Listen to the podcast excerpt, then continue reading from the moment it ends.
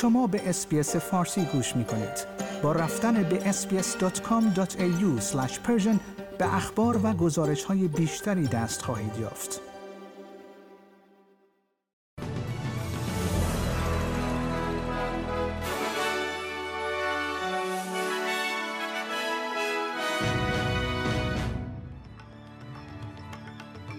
انتونی البنیزی نخست وزیر استرالیا پیش از سفر فردای خود به هند بر اهمیت گسترش روابط تجاری بین دو کشور تاکید کرد. بانک مرکزی استرالیا پس از یک سری افزایش هایی که از ماه می سال گذشته و در تلاش برای مهار تورم بالا آغاز شد امروز بار دیگر درباره افزایش نرخ بهره های بانکی تصمیم گیری خواهد کرد و مؤسسات فعال در حوزه امور خیریه هشدار دادند که در صورتی که دولت نتواند بودجه 65 میلیون دلاری را که در ماه جون منقضی می شود تمدید کند کشور با بحران بیخانمانی روبرو خواهد شد.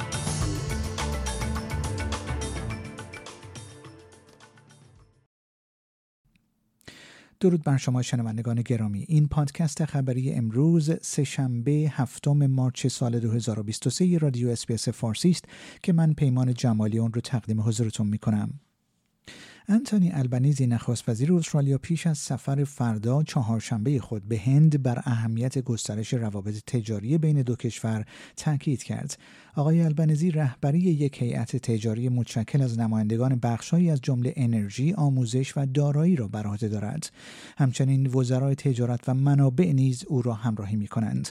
نخست وزیر استرالیا که در نشست Australian Financial Review Business Summit در سیدنی صحبت می کرد بر اهمیت تنوع بخشیدن به اقتصاد کشور تاکید کرد او گفت استرالیا و هند می توانند در انتقال به انرژی های تجدید پذیر با یکدیگر همکاری کنند و به ارائه فناوری حیاتی کمک کنند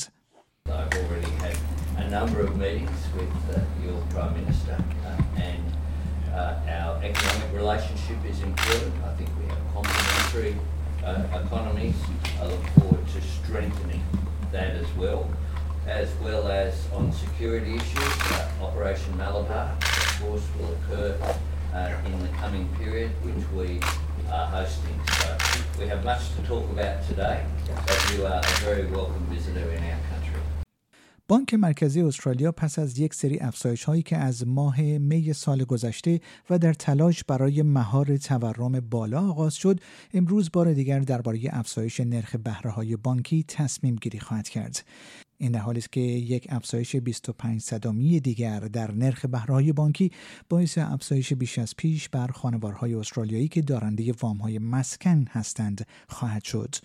تجزیه و تحلیل سایت مقایسه‌ای کنستار نشان می‌دهد که یک افزایش بهره دیگر در مقایسه با سطح اپریل سال 2022 1051 دلار به باز پرداخت ماهانه یک وام سی ساله متوسط 500 هزار دلاری اضافه خواهد کرد.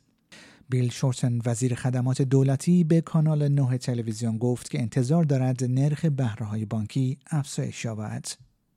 مؤسسات فعال در حوزه امور خیریه هشدار دادند که در صورتی که دولت نتواند بودجه 65 میلیون دلاری را که در ماه جون منقضی می شود تمدید کند کشور با بحران بیخانمانی روبرو خواهد شد. بیش از دویست مؤسسه خیریه و خدمات بیخانمان ها در نامه سرگشاده به دولت فدرال استرالیا خواستار کمک های مالی بیشتر برای مکمل های پرداختی شدند. این مؤسسات هشدار دادند که فقدان مکمل های مالی فدرال به معنی است که 650 کارمند شاغل در بخش های پشتیبانی از کار برکنار می شوند و افراد بیخانمان بیشتری نمی توانند به خدمات حیاتی دسترسی پیدا کنند. اما گرین هالش مدیرعامل نشنال شلتر می‌گوید که منطقی نیست که دولت در طول بحران مسکن خدمات بیخانمانی را کاهش دهد.